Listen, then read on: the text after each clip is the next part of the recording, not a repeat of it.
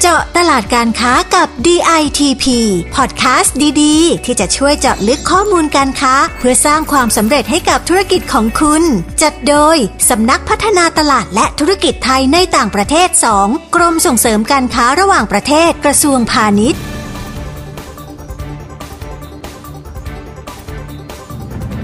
สวัสดีค่ะ กลับมาเจอกันในพอดแคสต์เจาะตลาดการค้ากับ APP โดยสำนักพัฒนาตลาดและธุรกิจไทยในต่างประเทศ 2 หรือสพต2นะคะ ดิฉันประภาบุรณสิริหัวหน้ากลุ่มงานแผนและอำนวยการสพต2ค่ะสวัสดีครับ ผมอธิพันธ์จันทิมาผู้ปฏิบัติงานกรมครับ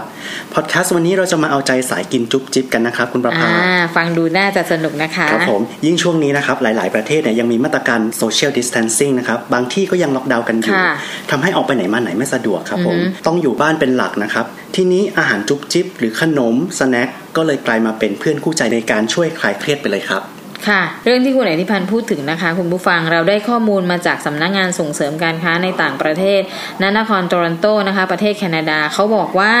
ชาวแคนาดาเนี่ยเริ่มเพิ่มมื้ออาหารทานเล่นนะคะ หรือว่า snack meal เนี่ยเป็นมื้อเล็กๆ ระหว่างวันเพิ่มมากขึ้น โดยเฉพาะกลุ่มคนรุ่นใหม่ที่เรียกว่า Gen Y นะคะ ก็คือว่าคนรุ่นนี้จะมีอายุระหว่าง 24-39 ปี ไม่ได้ใช้ชีวิตแบบแพทเทิร์นนะคะ ไม่ได้ว่าต้องไปทำนี้นั้นตามเวลาที่กำหนดเหมือนคนรุ่นก่อนๆก็จะค่อนข้างยืดหยุ่นทั้งการใช้ชีวิต ตารางการทำงาน แถมพอเจอโควิดเข้าก็ต้อง work from home นะคะ ออกไปไหนมาไหนไม่สะดวก ก็เลยยิ่งมีเวลามากขึ้น ทีนี้พอเราว่างทำอะไรล่ะคะ คุณผู้ฟังเราก็ต้องกินจุ๊บจิ๊บนะคะใช่ครับให้ปากมันไม่ว่าง แต่ว่าพฤติกรรมนี้ดิฉันว่าไม่ใช่แค่คนแคนาดานะคะ คนไทยก็เป็นค่ะ ดิฉันก็แอบเป็นเล็กน้อยนะคะ ใช่ไหมครับ ใช่เลยค่ะ คุณเอกพันธ์เป็นไหมคะ กินจุ๊บจิ๊บเป็นเหมือนกันครับผมค่ะว่ากันว่าตลาดสินค้าสแน็คหรือว่ามื้ออาหารเล็กๆระหว่างวันในแคนาดาเนี่ยนะครับค่ะเติบโตได้ดีมากเลยในช่วงแพร่ระบาดของโควิดนะครับค่ะโดยมูลค่าการค้าตลาดเนี่ยสูงถึง 3.9 พันล้านเหรียญสหรัฐโอ้ค่ะหรือคิดเป็นเงินไทยประมาณ 9.75 หมื่นล้านบาทเลยนะครับอืมค่ะ โดยกลุ่มของทานเล่นรสเค็มหรือว่า salty snack เนี่ยจะได้รับความนิยมเป็นอันดับหนึ่งนะครับ อย่างเช่น มันฝรั่งทอดข้าวโพดอบกรอบ หรือขนมอะไรที่มีรสเค็มต่างๆนะครับผมในส่วนเนี้ยมีมูลค่าการตลาดถึง 2.16 พันล้านเหรียญสหรัฐ หรือคิดเป็นเงินไทยประมาณ 5.4 หมื่นล้านบาทเลยทีเดียวครับผมโอ้สูงเลยนะคะครับแล้วลองผมลงมานะคะคุณผู้ฟังก็เป็นสินค้าในกลุ่มพวกถั่ว ผลไม้อบแห้ง ผลไม้แปรรูปคิดเป็นสัดส่วนนะคะ 18.61%เลยนะคะ โดยมีมูลค่าตลาดถึง741 ล้านเหรียญนะคะ หรือว่าประมาณ 1.85 หมื่นล้านบาทนะคะ และอันดับ3เนี่ยก็คือขนมพวกแครกเกอร์นะคะ ที่ผลิตจากข้าวสาลี หรือว่าคุกกี้ที่เรารู้จักกันนะคะ มีมูลค่าสูงถึง 632 ล้านเหรียญนะคะ หรือประมาณ 1.58 หมื่นล้านบาท คิดเป็นสัดส่วนรวมกันประมาณ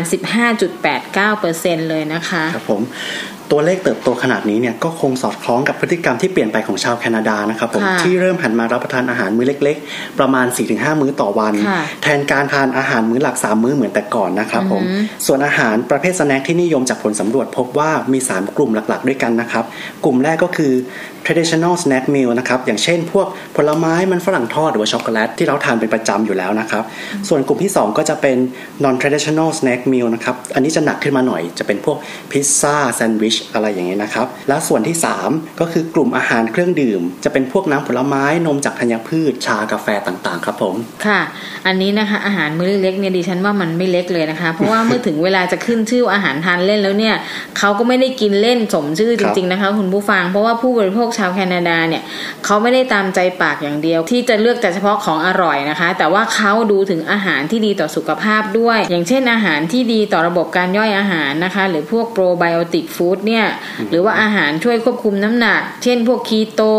low cholesterol หรือว่า low carb food นะคะ อาหารช่วยเสริมภูมิคุ้มกัน อย่างผลไม้พืชผักหรือถั่วที่มี antioxidant นะคะ หรือว่าผลไม้ตระกูลเบอร์รี่ ถั่วอัลมอนด์รวมถึงอาหารที่ช่วยส่งเสริมความงาม เช่น พวกคอลลาเจนที่สกัดมาจากสัตว์และพืช พวกนี้ก็เป็นสิ่งที่คนทานอาหารเล่นๆ มื้อเล็กๆเนี่ยมองหา เพื่อจะกินให้เป็นประโยชน์กับตัวเองนะคะ คุณผู้ฟังครับผม ทีนี้กลับมามองโอกาสของผู้ส่งออกไทยกันบ้างนะครับค่ะความต้องการสินค้าประเภท healthy snack หรือว่าของทานเล่นที่ดีต่อสุขภาพเนี่ยช่วยเพิ่มแต้มต่อให้กับสินค้าไทยอย่างมากเลยนะครับผมค่ะโดยเฉพาะสินค้าในกลุ่มผลไม้แปรรูป อบแห้ง อบกรอบที่ไม่ได้มีการใส่น้ำตาลเพิ่มนะครับ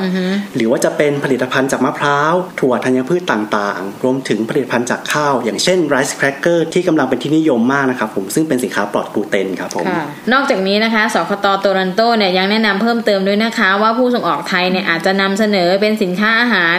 ในรูปแบบ ready to eat ที่ง่ายสะดวกนะคะปรุงก็ง่ายครับเตรียมก็ง่าย แล้วก็อืมมีขนาดกระทัดรัด มีประโยชน์ต่อสุขภาพ แล้วก็ให้เข้ากับไลฟ์สไตล์ของชาว Canadian นะคะ ที่เปลี่ยนแปลงไปในช่วง pandemic นะคะ ก็คือการระบาดของโรคโควิด ในตอนนี้นั่นเองนะคะครับฟังดูแล้วผู้ประกอบการไทยก็ดูมีโอกาสนะครับอืมค่ะเพราะฉะนั้นคุณผู้ฟังเนี่ยสามารถเข้าไปค้นหาข้อมูลในเรื่องราวการค้า หรือข้อเสนอแนะต่างๆ จากสคตโตรอนโตเพิ่มเติมได้ที่ www.ditp.go.th หรือขอคำปรึกษาเพิ่มเติมได้ที่สายด่วน 1169 ของกรมนะครับ